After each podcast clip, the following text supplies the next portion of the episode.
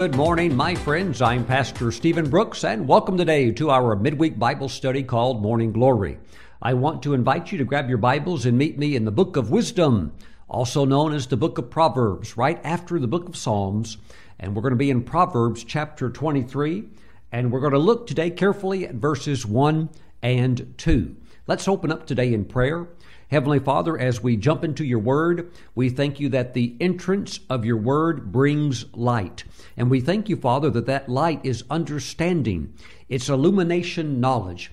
Father, help us to take your word today and walk in that light. In Jesus' name we pray, and we all agree and say, Amen. Now, verse 1 When you sit down to eat with a ruler, consider carefully what is before you.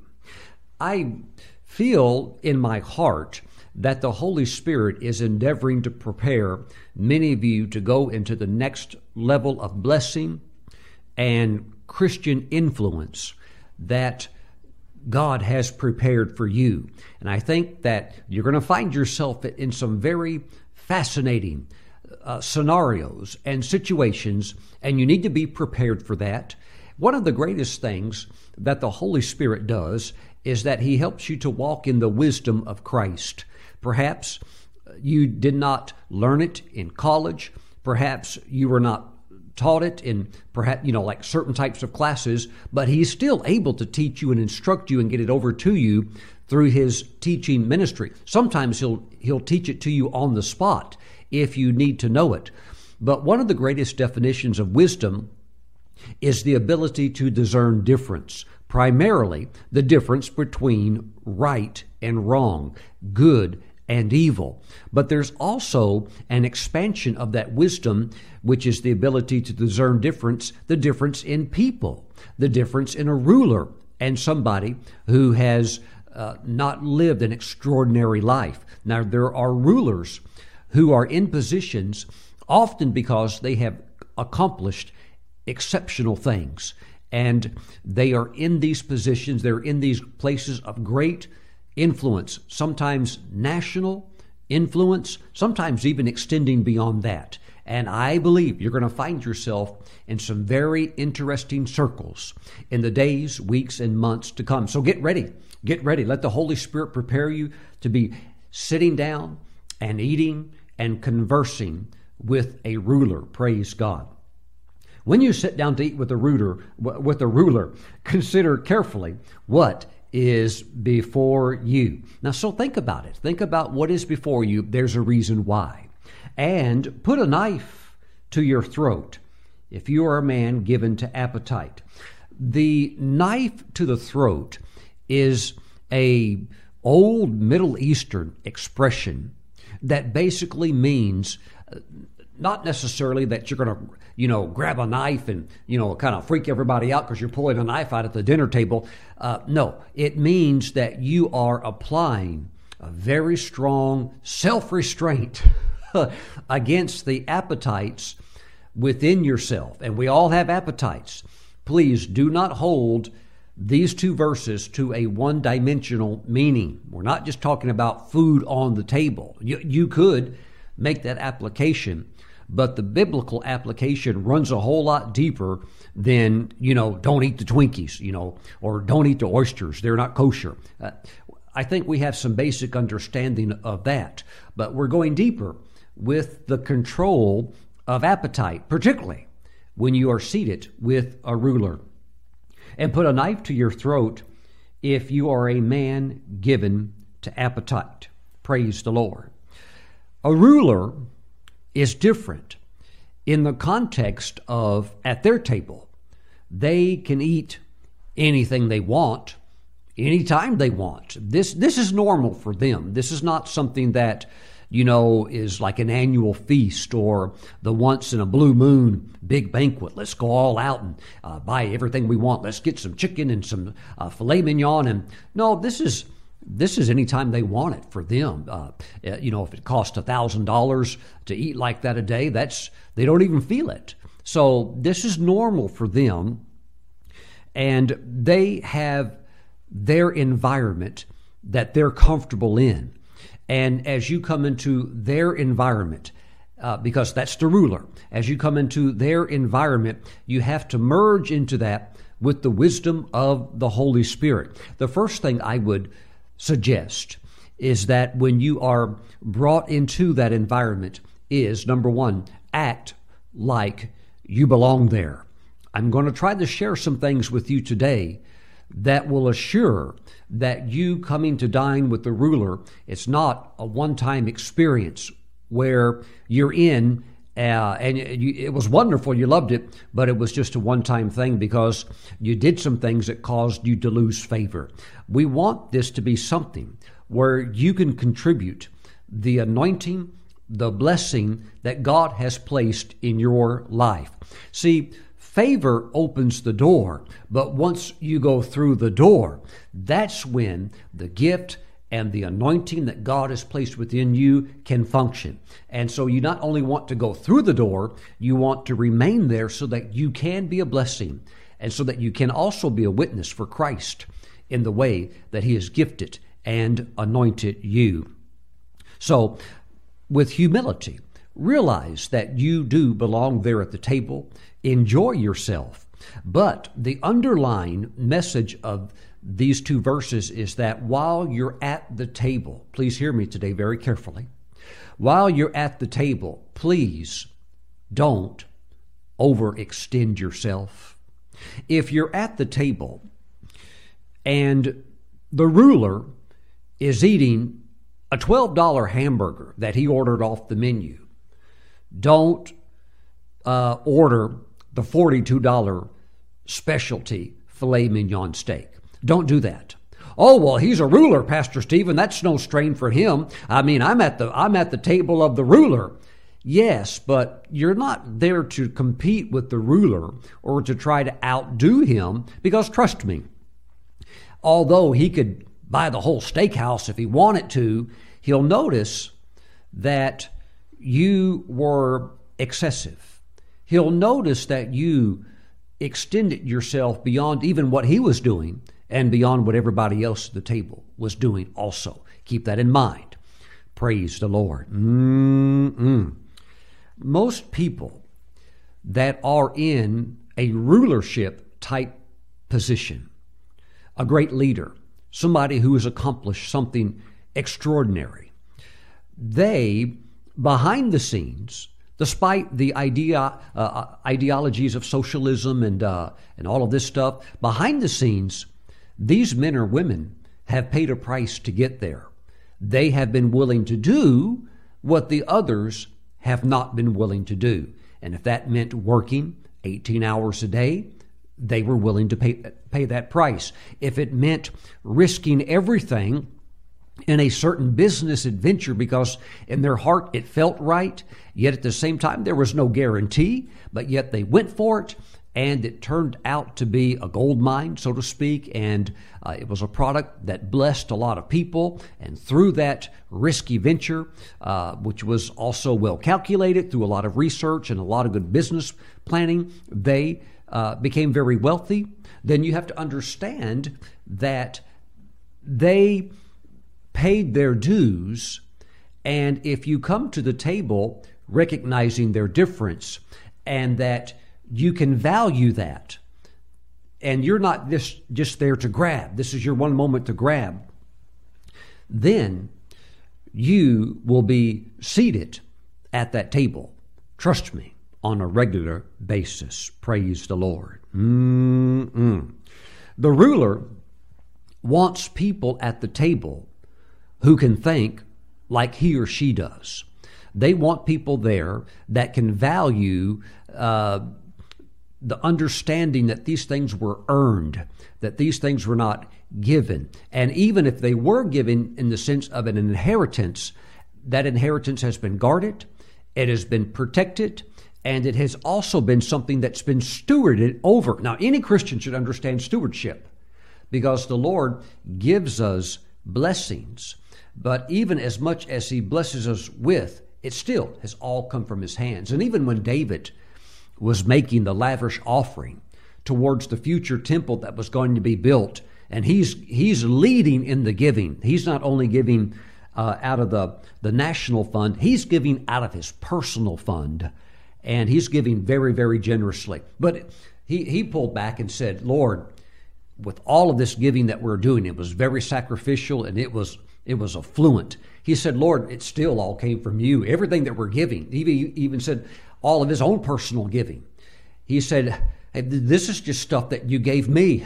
This is stuff that you gave us. Everything came from you in the first place. Woo, glory to God. So, understand the principles of stewardship, understand uh, the value of what God has done in your life and also in the lives of others. Mm-mm. And be able to show at the table self restraint. We all have appetites. We're not here just talking about food today, although at the table you certainly wouldn't want to start you know just wiping out the all the food on the table eat all the corn on the cob and eat all the mashed potatoes and you know there's nothing left over even for the ruler or for the king but i think we can understand that but we all have appetites and you want to keep those in the right place. Praise the lord. The appetite for success. The appetite for recognition. The appetite for friendship, the appetite for acceptance, the appetite for, you know, wanting to have a hobby, the appetite to enjoy recreational things, be it sports or whatever it might be. We have appetites, but we want to keep them balanced. And you never want to get into this thing where I don't, I don't know why it happens. It's human, something about human nature where sometimes a competitive thing begins to come up inside of a person. And the last thing you want to do at the table is try to compete with the ruler. Because trust me, the ruler is not going to be impressed uh, with what you think is impressive. Now, maybe in your realm it is impressive, but it, but in his realm, he's, he he he he passed that up years ago. he's he's way beyond that. So you don't you don't want to do that, and you have to put that knife there, not a real knife, but a restraint where you're showing honor. And the last thing you want to do is show some type of competitiveness. You know, when I was in my early 20s, it was uh, summertime, and we had a family vacation. Uh, me and my brothers, we were out of college, and so we went home to see our parents, and we had a little vacation at the beach. Well, uh, it kind of worked out uh, for a little bit of time there where I had some just time to talk to my dad. I, I can't even remember what my brothers were doing. They're around there somewhere. Uh, but I was just talking to my dad as he and I were walking on the beach together. And, you know, by this time I had already had ran, you know, track all through high school, had uh, been running now in college for a couple of years, and had gotten pretty good. Uh, not world class, you know, it's not like I was going to make the Olympic team, but anybody, you know, you train for, you know, uh, six or eight years like that consistently, you're going to you're going to get pretty good in whatever your niche sport is. Well, as my dad and I were walking along the beach, he said to me, he said, Stephen, he said, let's race. Now he's getting close to 50. He said, let's race. And he pointed to like an imaginary finish line about 60 or 70 yards out. And he said, let's race to that, that spot. I said, okay, dad, you know, caught me off guard. And so we take off and he takes off and he's running just as fast and as hard and he, he's straining. He's running as fast as he can. And I'm just kind of running along with him and I'm letting him lead by just a few inches. You know, he, he's like four, four or six inches in front of me. And we crossed the finish line. And we stop and he's you know, huffing and puffing and stuff like that. And uh, he he looked at me and he said he said Stephen um he said now be honest. He said you weren't even trying were you? I said no dad not really. He said you weren't even running top speed by any means. I said no I said, no, not really. But see, I'm not going to beat my dad. I'm not going to just like, well, I'll show you what I can do. And, you know, just run as hard as I can and leave him, you know, uh, back in the dust, so to speak. I'm not going to do that. Love doesn't do something like that. Love prefers the other. Love in your heart says, no, just, you know, I, look, look, I've had my moment. I've had plenty of times on the racetrack. When I was a, a senior in high school, I was winning almost every track meet that I showed up to. So look, I've already had my my fun in the sun, and so I'm just here to have fun with you today. And you go ahead and take this one. And I'm not even going to uh, race you in a sense to like show you what I can really do. I have no desire to do that. Praise the Lord. Hallelujah. So be willing to deny yourself certain things while you're at the table with the ruler, praise the Lord, even if those things are permissible. Mm-mm. If if the ruler says, "Let's go play tennis," and you're the former collegiate champ, well, that's not the time while you're out there playing tennis with him to just you know ace every serve and you know hit it back to him and knock the racket out of his hands and uh, no, you don't. You don't do that to that person. Why? Uh, wisdom is the ability to recognize difference, because the ruler has the ability to bless. The ruler is thinking different. Uh, the the ruler thinks on a different uh, frequency in the sense, and they're not. They're not there to compete with you. They're there really in their heart to release blessing into your life. And so I know with youth, uh, with youth, there's a lot of energy. There's a lot of competitiveness. Even if it's climb up the tree, let's see who can climb up the tree the fastest. Well, let's let's get over there and see. And when you get older, it's like, well, I'm not going to race. I'll just I'll just get in the car and drive. You know, I, I don't need to run anymore. And it's it's a different way of thinking. So the Lord is preparing you to go into a place where when you come in, you come in with no uh, competitive nature. You come in simply to be a blessing. You come in to lift them up. You come in to bring light. Hallelujah. You come in to bring joy, and trust me, they're going to want you at the table. They'll move somebody else out of the way. and I think, I think while you know who you are in the Lord and you're very confident with that, and it doesn't mean that you ever become a doormat or you let somebody uh, abuse that through, you know, trying to get you to be out of character. It does mean that you do, you do understand humility. Uh, th- there is a balance with humility and strength. And sometimes the best way to understand that balance, I would say, is to see it demonstrated. And then, and then you can see it more clearly. Uh, see it demonstrated and also allow the Holy Spirit to instruct you. There's a place where that seat is yours. There's another time where Jesus said, Take the lower seat when you're going to uh, these special meetings, and then you'll get promoted upward.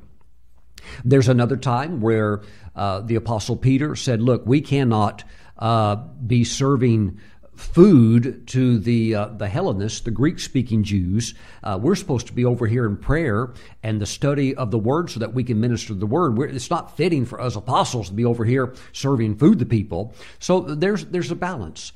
And the Holy Spirit will help you with that. I remember seeing a great balance of humility and strength one time when my wife and I were serving as ushers in the church. We had just been married, and, you know, there was the Pensacola revival that was taking place in 1996. And, well, that that didn't really spread out of Florida, although they tried one time to give it a jump start to see if the fire would catch in California. So uh, my pastor hosted uh, most of the Brownsville ministry team, and they came out to Southern California and the place was, you know, the church was packed out, thousands and thousands of people there. And uh, th- that same anointing that was in Brownsville did not take off in California, uh, but they gave it a good try. Nevertheless, this is what happened on one of those nights. There were thousands of people there. My wife and I uh, were in school of ministry, but at the same time, they would use the, the young school of ministry students to help out with ushering and things like that. So we were ushering and we were standing at the back of the church. The church was uh, getting uh, about halfway filled up. It was still early before the main service that evening. And we noticed a minister. He came in, uh, world famous. He came in, he wasn't on the schedule to speak. Nobody knew that he was coming. He came in and he sat in the very back of a large church and he sat at the end of the row and uh, he seemed almost to be invisible to everybody. But me and Kelly thought, is that uh, brother so and so, the the man of God, and uh, we went over and said hi to him just to make sure it wasn't a secret twin or uh, or you know somebody that maybe looked a lot like him, but nope, it was him. And we said, "Oh, we're so glad you're here." And we said, "Would you please stay here just for a few minutes?" And um, he said, "Sure." And we went to the front of the church and it, it, took us a little while to get up there because it was a it was a big place, thousands of people, and he's sitting in the very back, unannounced, and we went all the way to the front, and we told one of the elders, one of the associate pastors, we said, "Hey, uh, brother so and so, the man of God, he's sitting back there in the back. He just came in, and this one pastor that we told that to said, ah." That's fine. Let him sit back there. And me and Kelly just knew that's not right. You don't have somebody of that stature in the body of Christ sit on the back row uh, when that's not where they belong. And so we went and told another elder who was sharp and uh, who was anointed and could move in the spirit, and really also more of the right hand man of the senior pastor. We went and told him that uh, the great man of God is sitting in the back. He said, and that elder said, He is? He's here in the meeting? We said, Yeah, he's sitting right back there in the back. We just went over and talked to him and asked him to stay there because let's try to get him up to the front. And that elder said, Absolutely, we've got to get him on the front. We've got to get him on the front row. And uh, so he went back there with us, and we said, Oh, by all means, come with us. And we took him all the way to the front and uh, created a spot for him. And during that meeting tonight, guess who the Holy Spirit fell upon with a beautiful prophecy? That blessed everybody in the meeting. The Holy Spirit fell on that minister that we pulled all the way up to the front. So that's a great example of strength. He was a great man of God, but humility, he went in and sat unannounced on the very back row. And the next thing you know, he's on the front. And the next thing you know after that, when the service got rolling and the Spirit began to move, the Spirit fell on that man to bring a word, to bring a great prophecy to the body of Christ. Praise the Lord. So, I believe that when you get that balance just right, you know who you are, you have humility, but you also know that you're anointed to be there, that you can really be a blessing uh, to some very select people, and then through those select people, it will reverberate out uh, to a lot of other people at the same time. Praise God. Thank you, Lord Jesus. Uh, here's a, just a short example in the life of Joseph. We're going to be in Genesis chapter 41, verse 12. Now, there was a young Hebrew man with us there, a servant of the captain of the guard and we told him, and he interpreted our dreams for us. To each man he interpreted according to his own dream. And it came to pass, just as he interpreted for us, so it happened he restored me to my office, and he hanged him. This is talking about the butler and the baker. Then Pharaoh sent and called Joseph, and they brought him quickly out of the dungeon, and he shaved, changed his clothing, and came to Pharaoh. Any time you're coming before a ruler. And he, you, if you're coming before Pharaoh, you're, you're coming before the preeminent ruler on the face of the earth. You're coming before the Pharaoh that's ruling over the nation with the greatest military power, with you know the might and the prestige. That's where you're going. So when you're coming into a new atmosphere that maybe you haven't been into before, understand they have their own protocol. And it's time to merge into that. What did it mean? Well, it meant the first thing that you're going to do is shave, because although many of the uh, Hebrew men preferred a beard, and you know, when you're in prison, you can wear your beard. But in this case, to come before Pharaoh, beards were just, uh, it was a no go. Well, now, Pastor Stephen, I'm a, I'm a beard guy, and you know what? I'm not going to give that up. Well, I think you would probably give it up if it meant the release of your destiny. If it meant you stepping into the fullness of what God has for you, you'd, you'd be amazed how fast you'd fall in love with a razor. Woo! Praise the Lord. Mm-mm. Where's that shaving cream? Mm-mm. You'd be shaving real quick. and you know a change a change of clothing. So you go with their protocol. And as long as it's not requiring you to compromise your principles or you know Christian principles or anything like that, you're, you're fine. These are just uh, customary things, and so you learn that, and you merge in with that, and it's different with different types of uh, settings. Everybody has their own. Um, ecology. You know, it's like an ecological system. Uh, you, and you go into it. It's different in different places. So you just merge with the way it is, and you walk in that wisdom of the Holy Spirit, who uh, you know that that is flowing from the wisdom of Christ, and it goes into your mind, and it helps you to act right, helps you to talk right. Mm-mm. Thank you, Jesus. And Pharaoh said to Joseph, "I have had a dream, and there is no one who can interpret it." But I have heard it said of you that you can understand a dream to interpret it. So Joseph answered Pharaoh, saying, It is not in me. God will give Pharaoh an answer of peace. What a wise statement. It shows humility and also it's showing at the same time, I can help you. The Lord has anointed me to help you, and something peaceful is coming your way. There's a lot of wisdom in that, and the way that you conduct yourself, the way that you speak to those that would be in positions of rulership, showing honor to whom honor is due. I believe that you're going to have these meals with the ruler, and I believe that um, there's something about that person that God assigns you to. Um, it, it almost seems like there's a light over them. Now, in the natural, is there are there light bulbs shining down on them? No, but um, it's the Holy Spirit anointing, and that person stands out like they're illuminated, almost like they have a halo. What does that mean when you see that? It means that the Lord wants you to be a blessing to that person. It's a divine assignment. Praise God. And so, Joseph and the giftings that God has placed within him is being assigned to Pharaoh. Praise the Lord. And in verse 42, then Pharaoh took his signet ring off his hand and put it on Joseph's hand. I mean, Pharaoh had never seen any type of anointing ever before like he saw on Joseph. The, uh, the wisdom, uh, the brilliance, uh, the supernatural gifting, he was stunned. And so now he is going to release blessing. Then Pharaoh took his signet ring off his hand and put it on Joseph's hand. And he clothed him in garments of fine linen and put a gold chain around his neck. And he had him ride in the second chariot which he had. And they cried out before him, Bow the knee. So he set him over all the land of Egypt.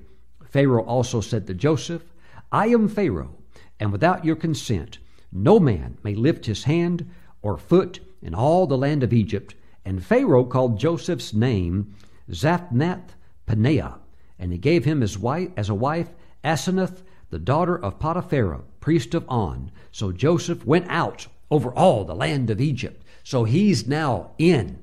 He used to be on the outside, and he's now in. And one of the things that'll keep you in is don't extend there at the table beyond uh, what is your proper allotment.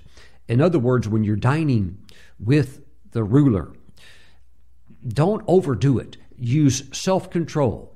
Uh, you don't take a real knife, but you're taking a symbolic life, a symbolic knife of restraint, and you're realizing there's plenty here. I don't need to gorge and grab like this is a one time meal. In other words, Joseph is not saying, you know what, Pharaoh, that's I'm really glad you're blessing me, but uh, the, the lady that you picked for me, uh, I, I don't know if that's the one for me. What about this lady over here? Is she single? Is she available? No, you don't do that. You just you you receive what the blessing is. Now, Pharaoh, I thank you for giving me a new name, but you know, can we change it up a little bit? Something maybe a little more snazzy. I, I don't know if no, no. If that's the name he's giving you, that is your allotment, and you take that. You don't overextend. If you do, you'll lose favor and you're not going to be at the table very long. It's understanding how to behave at the table when dining uh, with a ruler. Praise the Lord. There's always going to be something that's newer, that maybe you want to reach for, that's shinier, that's bigger, That's the next latest, greatest thing. Look, this stuff is always going to be out there. But there is a place in Christ where you learn that this is God's blessing for this season in my life, and I don't need to overextend or try to be fake and act like I'm something that I'm not yet. You will get there, but just walk in humility. Mm, mm, mm. Thank you, Jesus. Hallelujah. This is important about not overextending. It's very important for ministers. Let me talk to you, ministers, just for a moment. The American culture is a culture where greed is tolerated. The American culture, in some areas of finance and economic, uh, you know, workings, uh, greed is not only tolerated, greed is actually celebrated. Now, the the people that do it wouldn't actually say that because they know, hey, that that's not not something that we should confess, but it, it's absolutely something that they do and they're going to get it, and no matter what it takes, they're going they're going to pursue. So that culture that is a part of the American identity, uh, uh, sadly enough, of greed. You have to make sure that that spirit, because it is a spirit, greed is a spirit. You have to make sure that it does not work its way into your your heart, because it can have uh, terrible consequences upon your ministry. Praise the Lord. Um, a certain uh, pastor, uh, a lady pastor, she was talking about how one of her assistants, now the assistant is not a minister, uh, more uh, just kind of like you know the bookkeeper uh, helping out in areas like that. But one of the assist her assistants uh, had gone to a meeting with her, and the pastor said that the assistant uh, had to fly back on her own because the pastor had some other things to do, was going to fly back a different route. Well, the assistant had quite a story to tell uh, when the pastor got home about uh, the assistant's trip on the airplane, the flight home, because she was flying home by herself. She had gotten on the airplane and uh, was all happy. She had gone to a fun Christian conference or something like that, and she was all happy. And she got on the plane to fly home, and uh, there was a seat empty next to her. And she was wondering, I wonder who's going to sit there. Well, a lady came uh, and sat down there, and the lady was wearing a uh, kind of a large black hat. And as the plane, uh, you know, took off and they got up the cruising altitude, uh, the lady with the black hat uh, started to quietly under her tongue you know, not out loud, but just quietly, she began to pray. She kind of closed her eyes and began to pray. Well, the unassuming uh, bookkeeper, Christian bookkeeper, said, uh, Oh, excuse me, are you praying? Are you a Christian? And she, you know, she was real excited. She thought she was sitting next to another Christian. Uh, but the lady with the black hat said, Oh, no, I'm not a Christian. Why would I be a Christian? That, that, I would never do that. She said, I'm a witch. And we just concluded a conference because uh, this was in Massachusetts. And she said, We just finished a conference there in Salem where all of us witches got together and we fasted and prayed. Now, of course, they're praying to uh, their dark master, uh, but they fasted and prayed for 40 days. And um, when this lady told that to the uh, you know pastor's assistant, the pastor's assistant just was like got terrified, uh, terrified. And she said, "Well, like, what are you praying? What were you praying and fasting for?" And the witch said, "We were praying and fasting for forty days with no food to seduce the American ministers to get into greed and lust, because if they get into greed and lust." their ministries will be dishonored and they will lose their impact. Mm-mm-mm. How about that? You have to be careful with overextending. Overextending. I want this. I want that. And maybe it's lawful, maybe it's permissible, but just grabbing, grabbing. I want this. I want that. I need more. I've already got five of those. I want another one. The new one's come out. And you're grabbing, grabbing, grabbing. See, I teach biblical prosperity because it's in the Bible. The Lord wants you blessed. The, do- the Lord does not want you to be in poverty. Poverty has always been identified by God and expressed through His Word as being a product of the curse. So God doesn't want you to be in, in poverty any more than He wants you to be cursed. He wants you to be blessed. But you have to remember with that blessing, there is a balance because if you just keep pursuing prosperity, prosperity, and, that, and, and, and you know, you're then you're influenced by the culture of the world that also just grabs and reaches and extends, overextends, wanting more, more, more, never satisfied. And you get into greed, you're going to get into trouble. And then, particularly for ministers, your ministry will run out of oil. You'll get distracted. You'll begin to run spiritually dry. And I know some ministers, pastors, good pastors, that this has happened to. They were pastoring uh, good churches, but uh, maybe something happened where they started to make some money on the side. I know some of them were good investors, and they started making money on the side.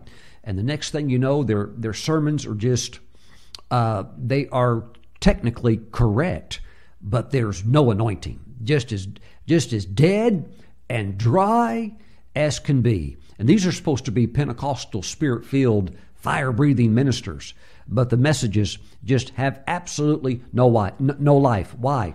They're overextending. They're not content with where they're at. They want more, more, more. And so now they're caught up with their, their new investment and they're making a lot of money on the side.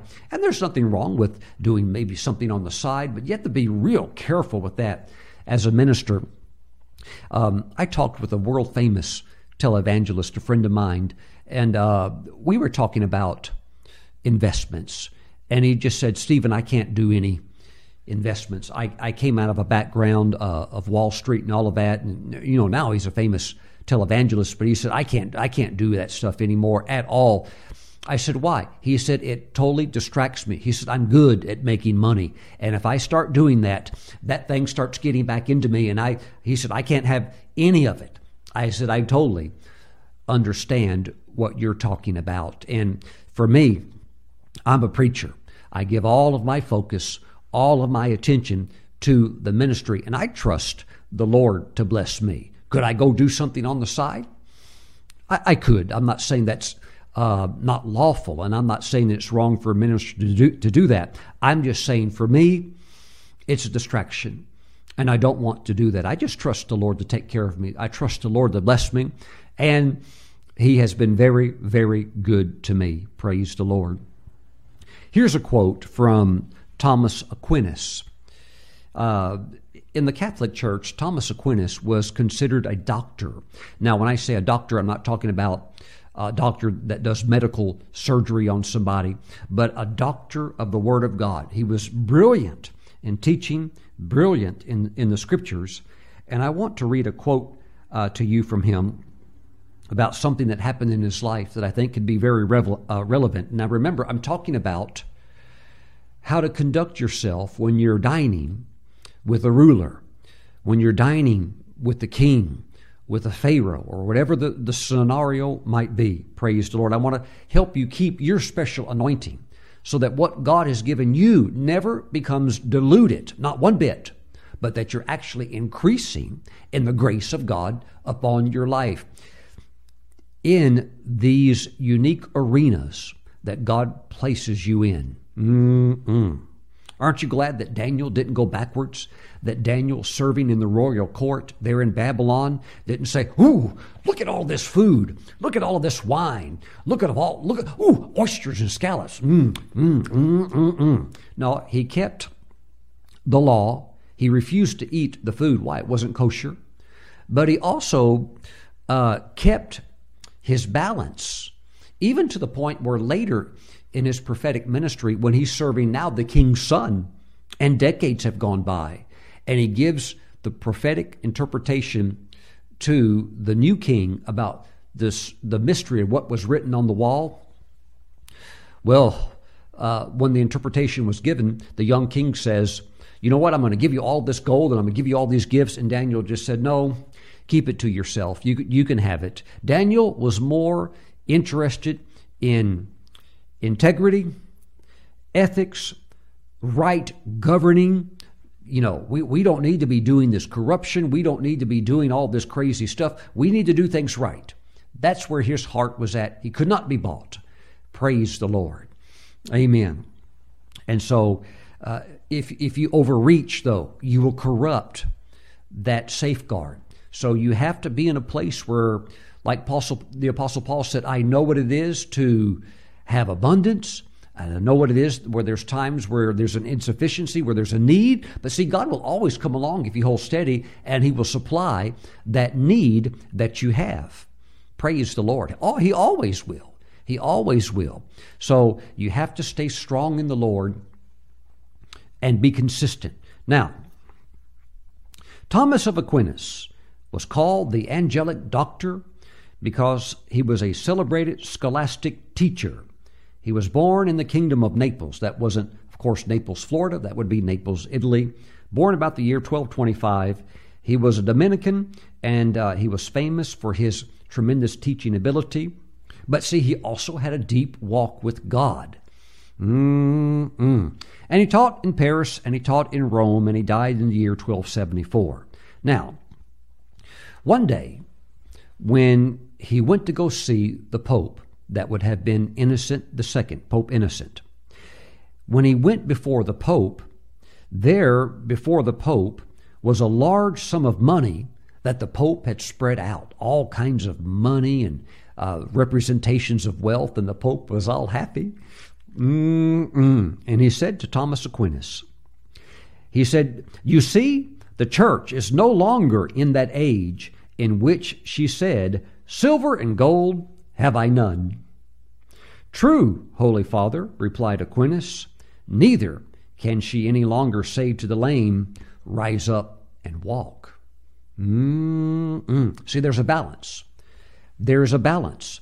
And if you're not careful with that balance and you start overextending, overextending, you'll lose the anointing. You'll lose what's of true value. Oh, it doesn't mean you can't have prosperity. God will bless you. God will bless you.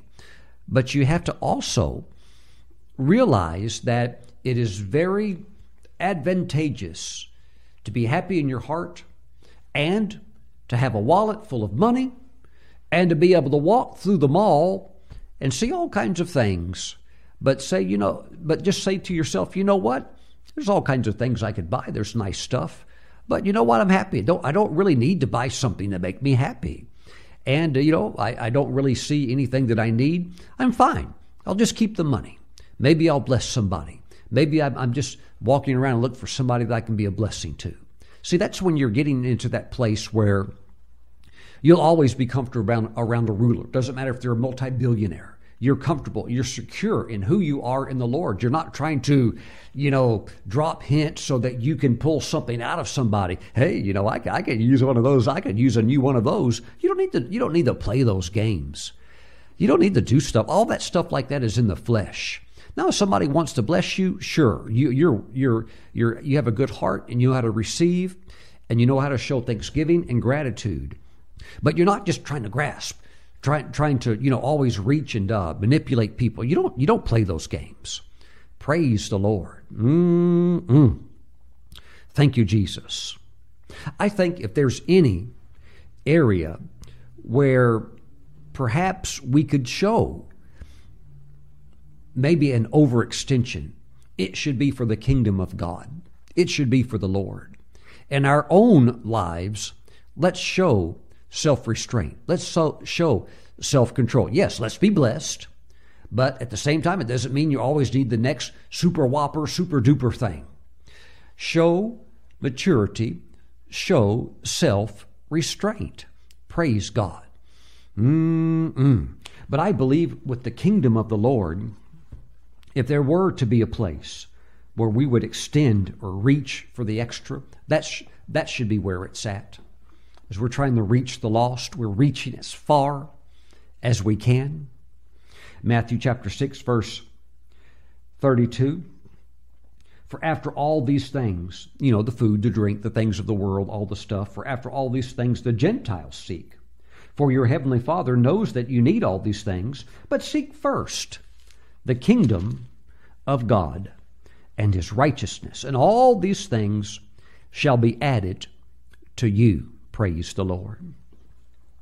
I enjoyed the story that Pastor Benny Hinn told one time when there was a building that he and his uh, ministry team leaders had looked at and really could use this extra, extra building because of the growth of the ministry and uh, you know the the expansion of the ministry reaching lives and you know the realtor said this is how much it cost and uh, they looked at the at the building and thought this would be great but you know afterwards uh, when the numbers were crunched, uh, and Benny Hinn said that he spoke with his his uh, realtor, that they just realized it's it's too much money. It costs too much money, and he said, "Well, tell the the realtor that's selling it that, you know, we'd really like it, but it's just we can't do it right now. We can't do it."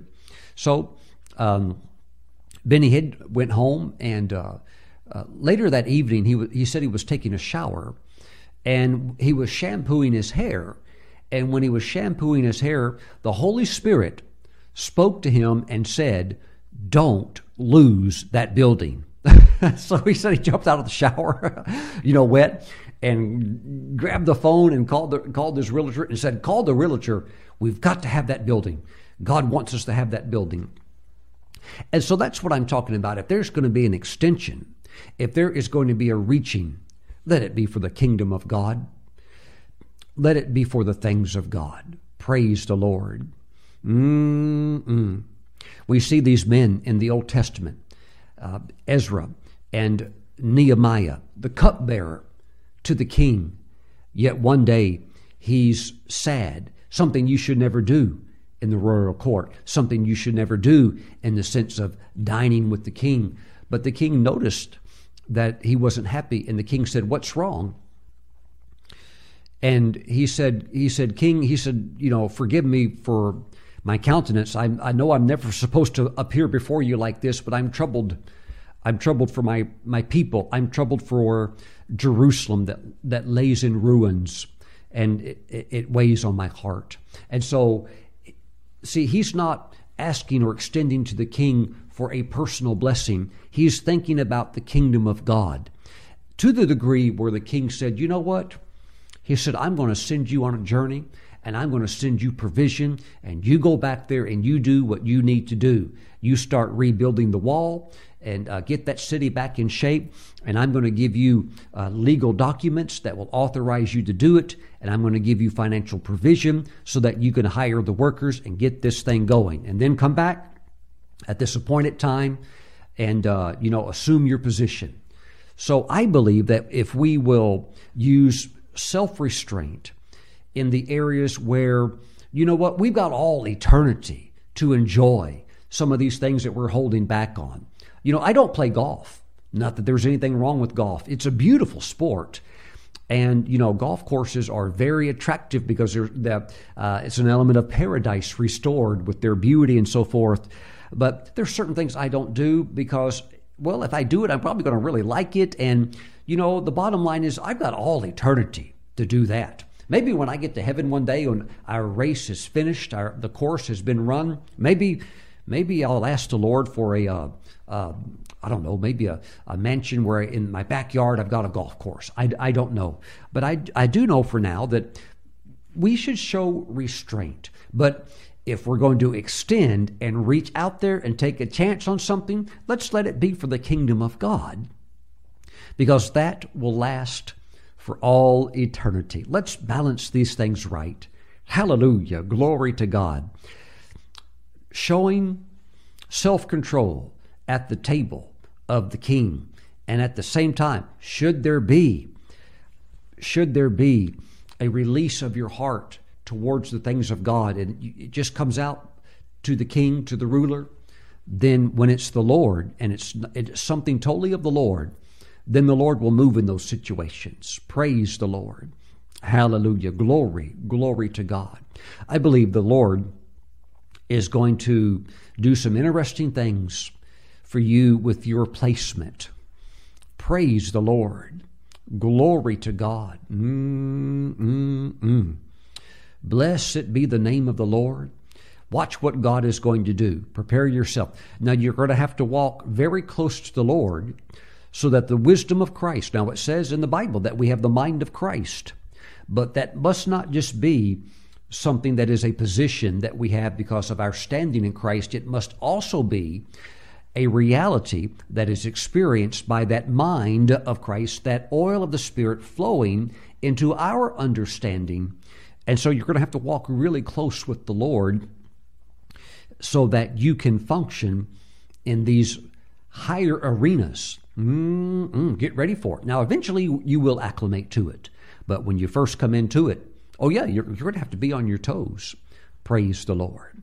Glory to God. Glory to God. Hallelujah. Father, I pray for your people today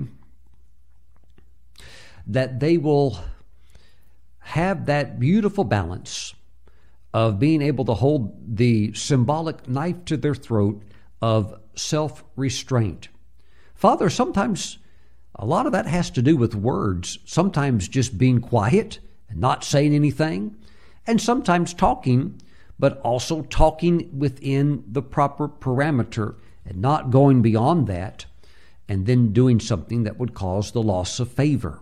So, Father, if there needs to be a Holy Spirit uh, suppressor over their tongue, maybe like a muzzle that would need to be on their mouth at times where they just know, I need to be quiet now. Lord, help that to be there. And other times when they need to speak, let the authority of Christ be expressed through them. Thank you, O oh God. Thank you. Thank you, Father, because there will be times you, are going to give them the answer. You're going to give them the solution that's needed in that boardroom, that's needed uh, in the director's meeting, that's needed in this uh, new business or this new build or this new project that's starting up. Thank you, Father God. Hallelujah. Thank you, O God. Thank you, Father God. Father, we thank you that as we put your kingdom first, then you're going to add to us all of these other things that those in the world that don't know you grasp for with such greed and lust. They would do anything just about to get it, and some would do anything, regardless of what the price tag was. They would they would do it.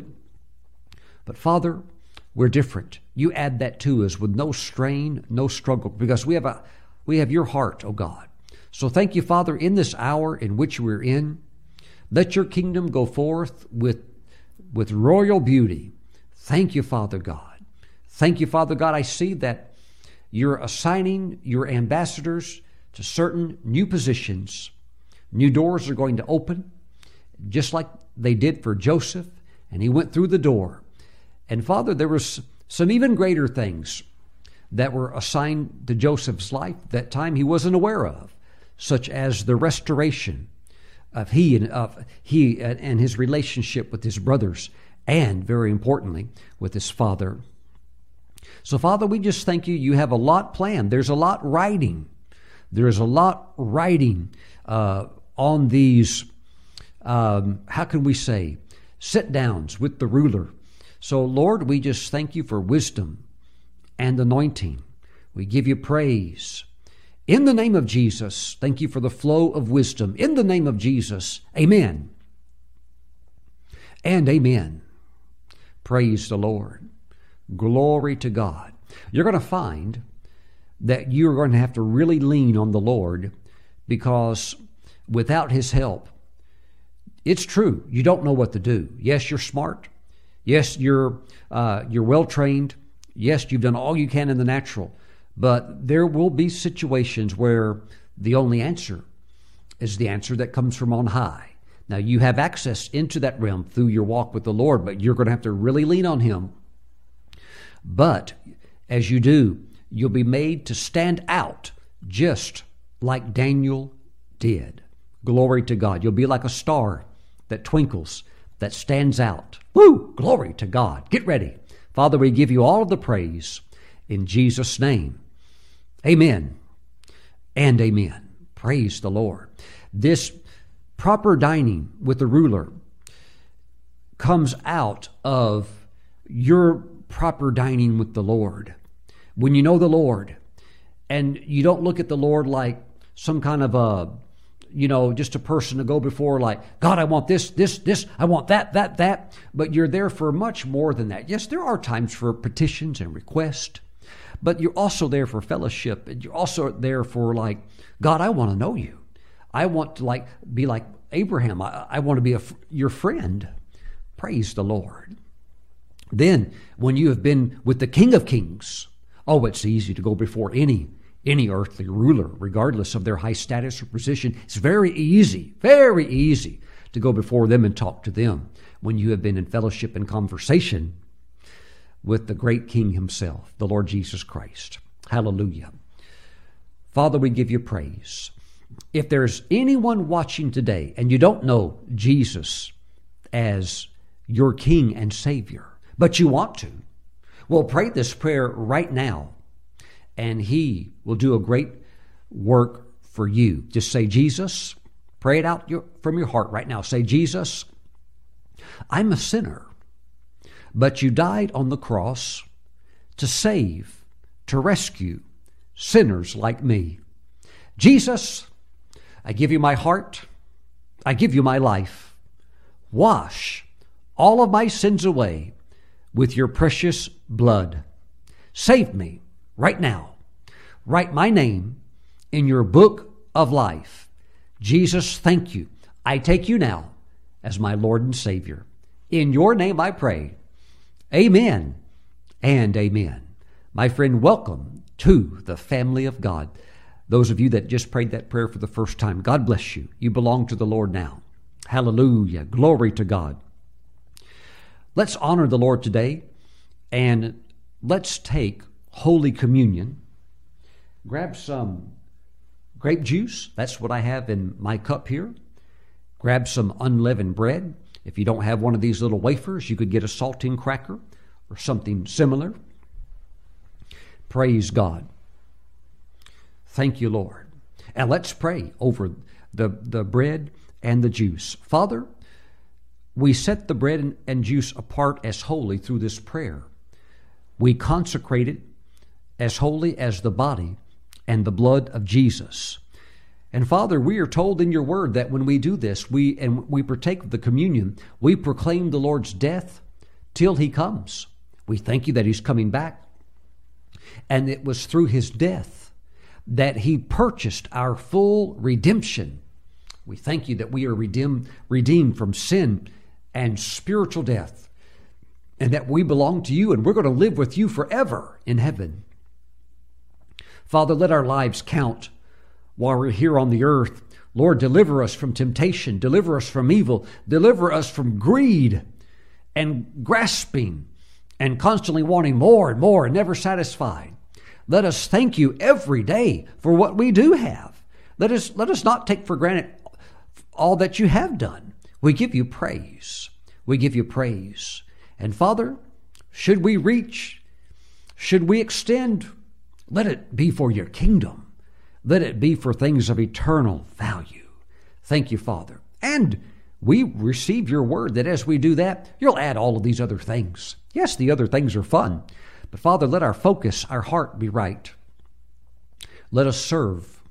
Let us honor those that you have placed us under the authority of. We're all under the authority of Christ, but there's structure, there's order, there's hierarchy. And Father, you said in your word, give honor to whom honor is due. We thank you, Father God. Glory to God for our unique assignments as a body and also as individuals. Father, we give you praise. We give you glory. We thank you. Father, thank you for the body of Jesus as we receive it now. We thank you for strength and anointing to do what you have called us to do. Hallelujah. Let us function and our unique anointings let us stay in our lane, not trying to be something you haven't called us to be or trying to do something you haven't called us to do, but let us be the very best in what you have called us to do. Let that focus come alive. Thank you, Father God, in Jesus' name. Amen. Let's receive the body of Christ. Father, thank you for the blood of Jesus. Hallelujah. Father, the things of you may seem like foolishness to those that are in the world. The cross is foolishness to those that are perishing, but to us, it's life because Christ went to that cross to die for our sins. Sinless and innocent, having never committed one sin, he became the perfect sacrifice to redeem lost humanity, both Jew and Greek, back to you, O God, through his great sacrifice. So, Father, we thank you that Jesus died to redeem the whole world, that anybody that would put their faith and trust in him should not perish, but have everlasting life. So, Father, as we receive the blood of Christ, we proclaim his death. We thank you, he's coming back, that it's through his death that he has made redemption for us. Hallelujah.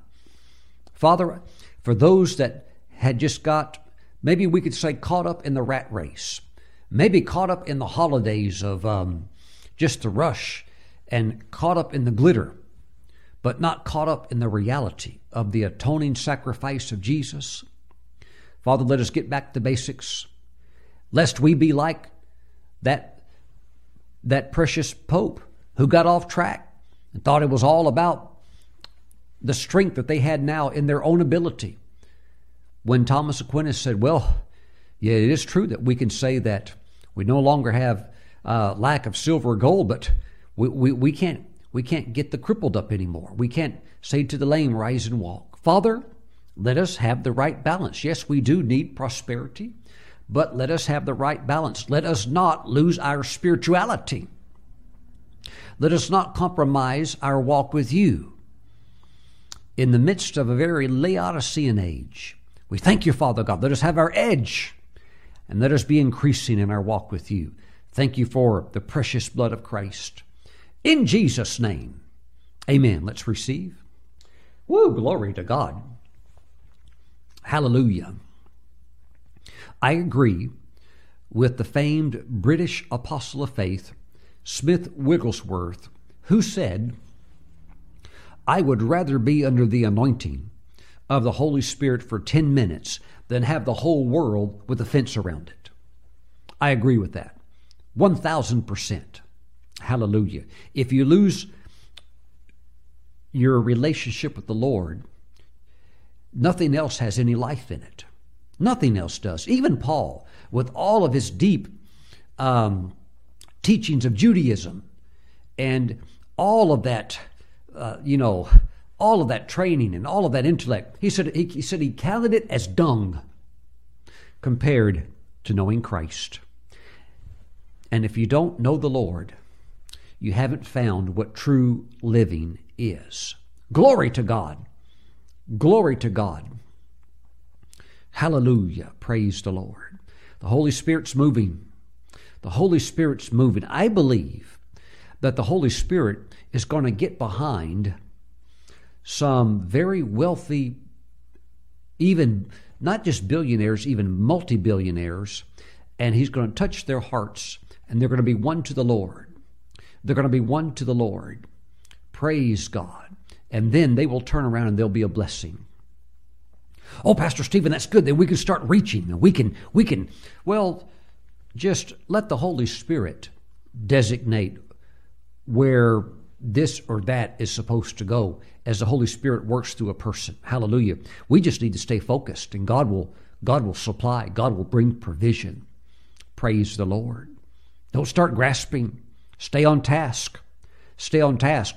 We need to be able to say to the lame, rise and walk in the name of the Lord. We need to stay on the major. Major on the major. Don't major on the minor. The Lord will be working in these other areas. Stay on the major. Praise God. That's our challenge.